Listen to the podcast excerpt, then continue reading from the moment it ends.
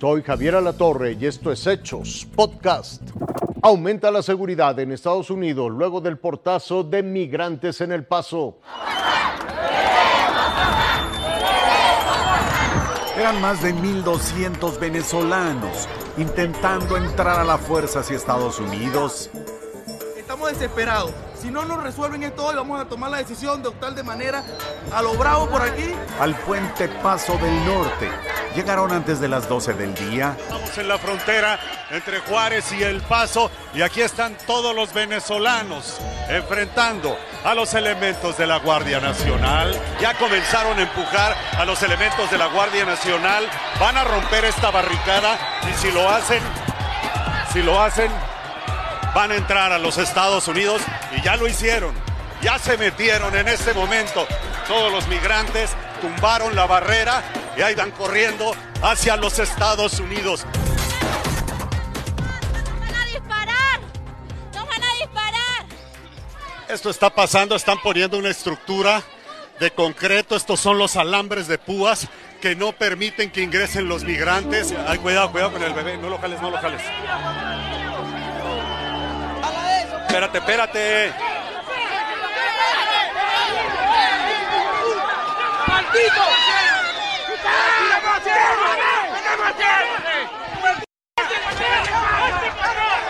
¿Ya vieron lo que están haciendo los migrantes? Se trajeron todo el alambre de púas, lo están jalando a territorio mexicano. Del otro lado ya hay un enfrentamiento. De este lado, agente de patrulla fronteriza llegó con un arma apuntando a todos porque están queriendo entrar a la fuerza.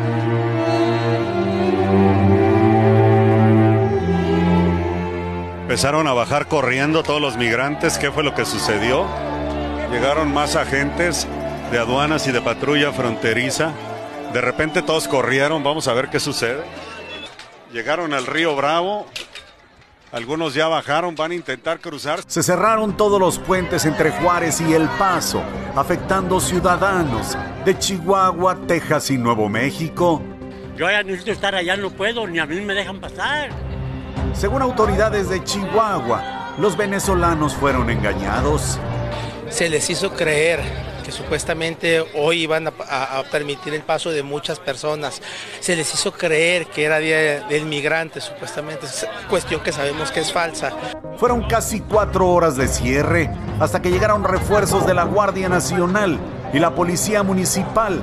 Bajaron a los migrantes e implementaron un cerco de seguridad. Reinaldo La, Fuerza Informativa Azteca. En medio de fricciones regresa a su cargo el secretario general del INE, Edmundo Jacobo. Un minuto de aplausos, apretones de mano, saludos marciales y abrazos. Así fue la restitución de Edmundo Jacobo Molina como secretario ejecutivo del INE, 11 días después de que el Plan B ordenara su cese tras 15 años consecutivos en el puesto. El funcionario ganó una suspensión definitiva en un juzgado, un hecho celebrado así por el presidente del instituto. Se hace un acto de justicia que restituyen sus funciones a un funcionario probo, honesto y comprometido, a quien el sistema electoral y la democracia le deben mucho. Y comprometen a continuar trabajando por la democracia y la defensa del Estado de Derecho. En particular, quiero agradecer al consejero presidente, al doctor Lorenzo Córdoba, su confianza y a Claudia su acompañamiento en las buenas y en las malas. Muchas gracias. Los discursos de consejeros y representantes de la oposición parecían escritos con el mismo molde. Solo Morena criticó el regreso de quien ha sido designado en tres ocasiones consecutivas a ocupar el mismo cargo por periodos de seis años. Ustedes son los operadores políticos y los pseudoactivistas de la derecha enmascarados de árbitros electorales. Y así pasarán a la historia. Ustedes cobardemente van y se esconden en el amparo con tal de perpetuarse. Sin vergüenzas. Jacobo Molina, sin embargo, regresará a una secretaría ejecutiva acotada por el Plan B. Entre otras cosas, ya no manejará los recursos del INE, que ahora estarán bajo la administración de una comisión de consejeros electorales. Es una victoria pírrica.